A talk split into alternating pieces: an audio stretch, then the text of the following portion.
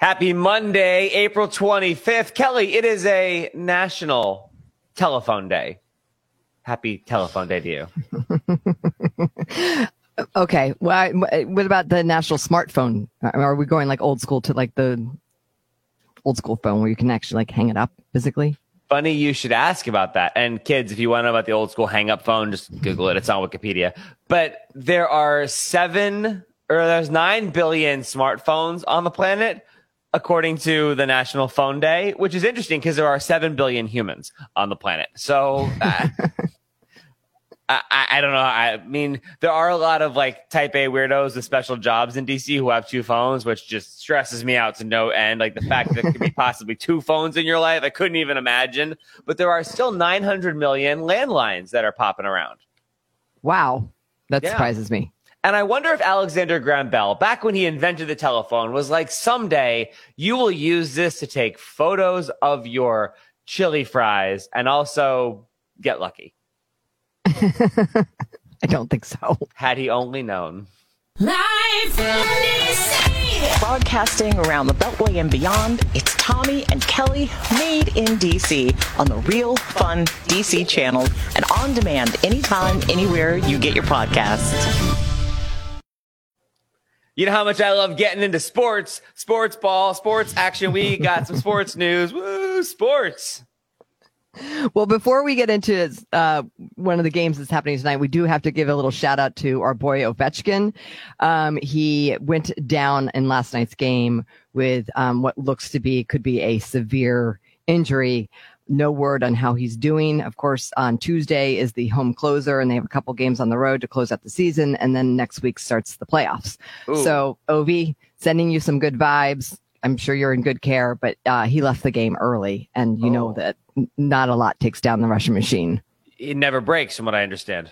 The Mystics are back. They're playing their first home game on Wednesday. This is so exciting. Of course, there are our champions that never got the parade. Mm-hmm. Poor ladies. Hopefully, that will happen this year.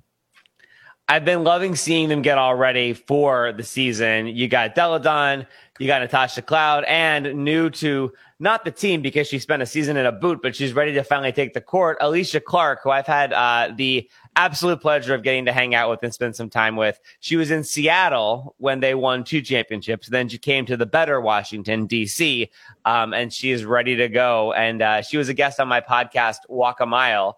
And um, just you've maybe seen her on the court be like a fierce competitor, but she's such a fun, interesting, and hilarious human. I think it's absolutely worth giving a listen and getting ready for the season opener.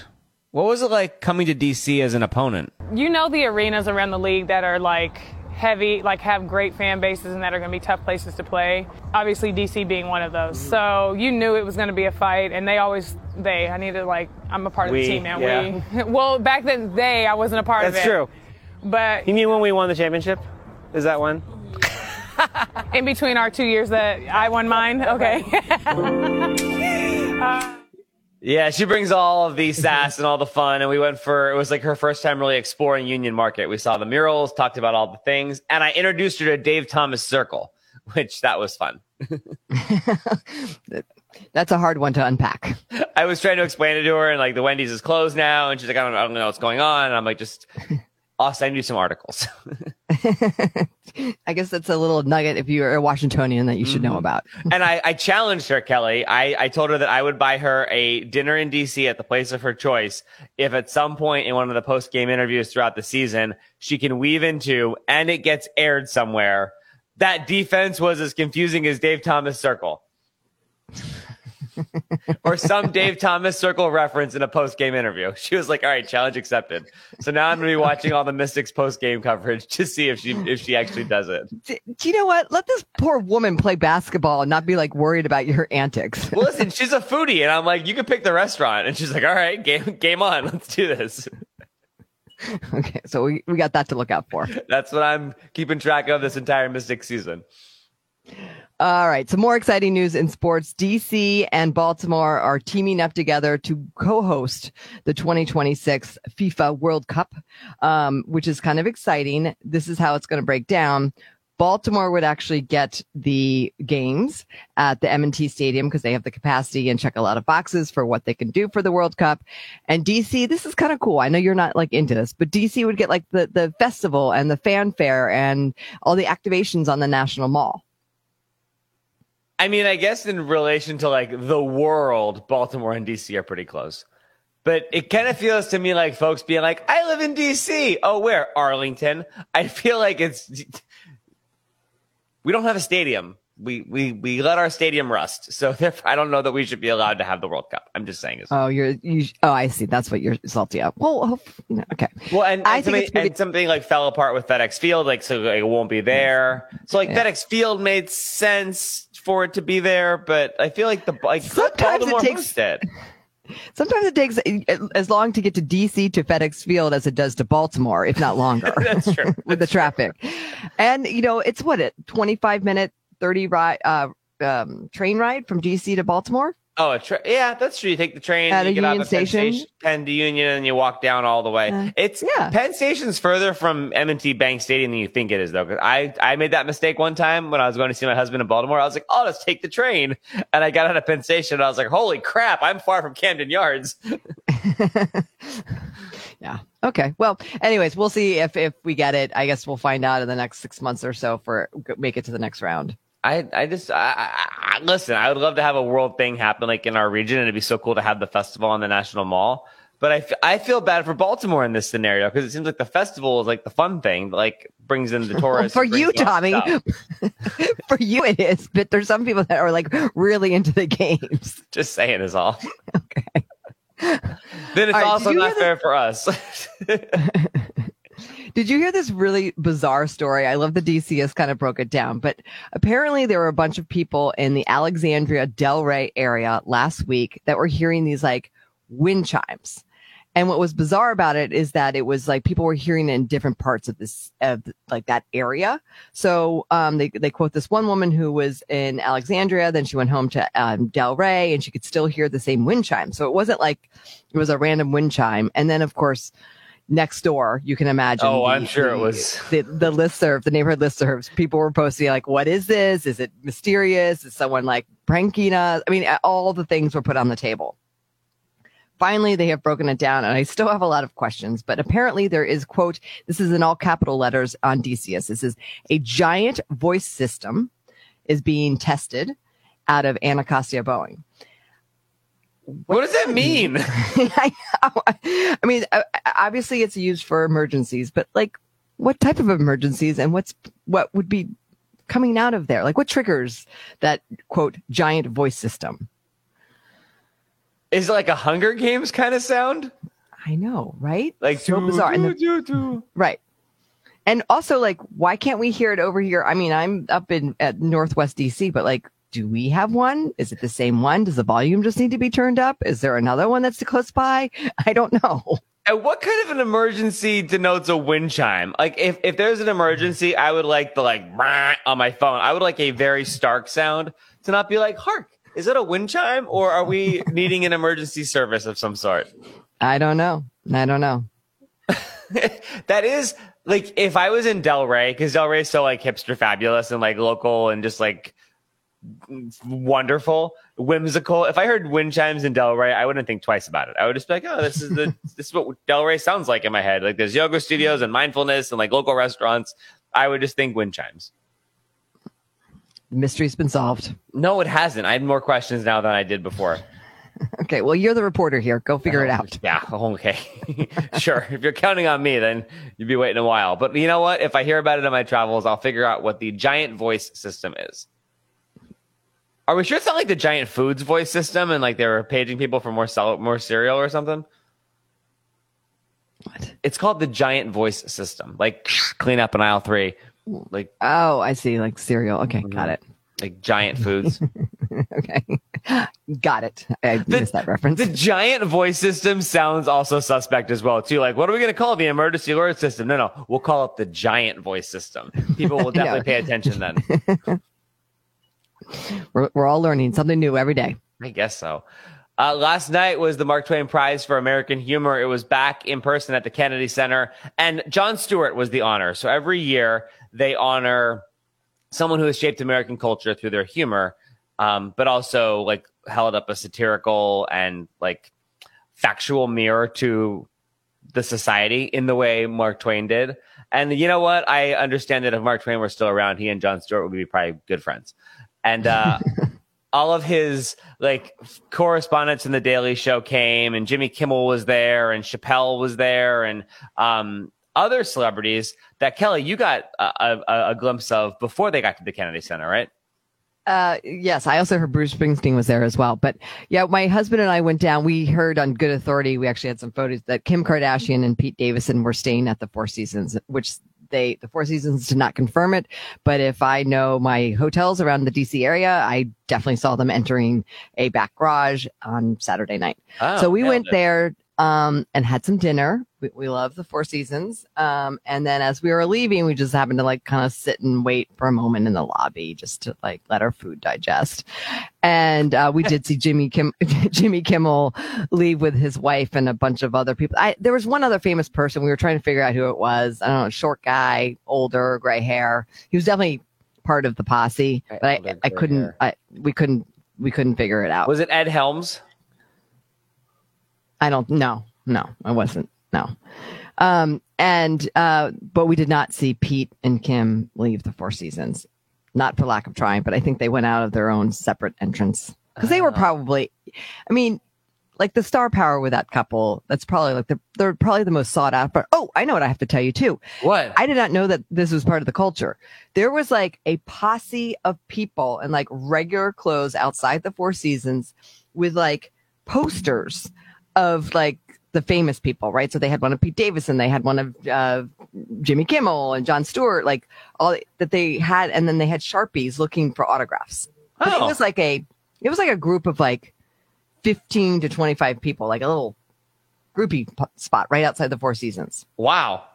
I don't know. I don't know if it's a cottage industry. I don't know if they're fans. I don't know if they, they sell this stuff, but that was really interesting. Maybe it's people that Kris Jenner hired to stand outside to cause a spectacle around her daughter and make people pay more attention to her. Could also be that. Perhaps. Just uh, I don't know. That was the thing. momager. I don't know. I'm assuming you never put anything past the Kardashians. They're a wily bunch. No. And so the big question will be all these celebrities are in town, which was incredible to see the Kennedy Center once again, uh, after a two year hiatus having that tradition. But we have another big tradition coming up this weekend. We got a little break here at DC with the White House Correspondents' Dinner returning to uh, DC. There's uh, the president has confirmed that he's attending, which has not happened in not just because of the pandemic, but because of the other administration not attending. So it will be uh, interesting to see the star power coming out. Yeah, uh, truly, because it's been a while since it's been back, and so I think it's either going to be like a total celebrity petting zoo or it's going to be sparse. But I, I you, you, you never know. Yeah, and then you got to categorize too. Like, definitely the media, DC media elite will be in attendance, and they're like kind of like micro celebrities, Yeah, totally. you know, right? So there's that. I bet Jake Tapper gets stopped at Starbucks. for sure. But Trevor Noah's hosting, and he was supposed to be there la- or last night, and he was. Now he's Yeah, going to be here on he- Saturday. He, I, I got I- on the red carpet and I got to see the show for um, Mark Twain Prize last night, and Trevor Noah was not there. And there were actually Pete Davidson made a couple of Trevor Noah jokes. Um, and uh, Bruce Springsteen performed. So apparently, Jon Stewart is like the biggest Bruce Springsteen fan, and so Springsteen came and performed for him for the Mark Twain Prize, which was really cool. And um, Nice. the show is going to air on WETA and PBS across the country. But what what was really neat, um, one of the or several of the groups that Jon Stewart has helped, being the 9/11 first responders, who he like so famously and vocally advocated for uh, on Capitol Hill. Also, a bunch of wounded warriors and um, Israel Del Toro, who was um, a man who was injured um, overseas and had just like burn marks on his face and uh, just had been through so much. He and John became real life good friends through all of this because he was through Bob Woodruff Foundation. He was like a, a wounded warrior comedian. They have like a comedy program, Yeah. and um, John didn't know that he was going to be the guy to actually present him the award Oh. and um, it was really interesting. like uh, like the back end of it all, this poor man had to hide in the hotel for two days. so all of the celebrities were out, and there were like dinners and things that they were all going to, and he was like, "This has been great," but I wasn't allowed to go to any of the things because I was a surprise. Um, but that moment on stage when when he walked out, actually John's son recognized him first and was like, "Oh my god!" And they you could see them like having this conversation like as the show's happening, like when they realized he was in the room. So that was really cool to see. Like um, after all of the the coronation of Jon Stewart, he cared probably most about that guy being there, which was cool. That's very cool.